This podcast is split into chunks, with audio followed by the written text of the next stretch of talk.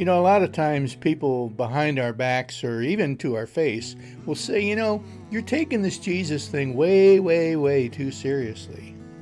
Well, I thought about that the other day, and you know what? I do take it seriously because, you know, Jesus takes my life, especially my eternal life, very seriously too.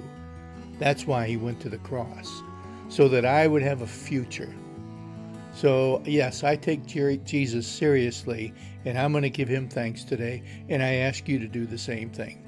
Thanks, and God bless, and I will see you tomorrow.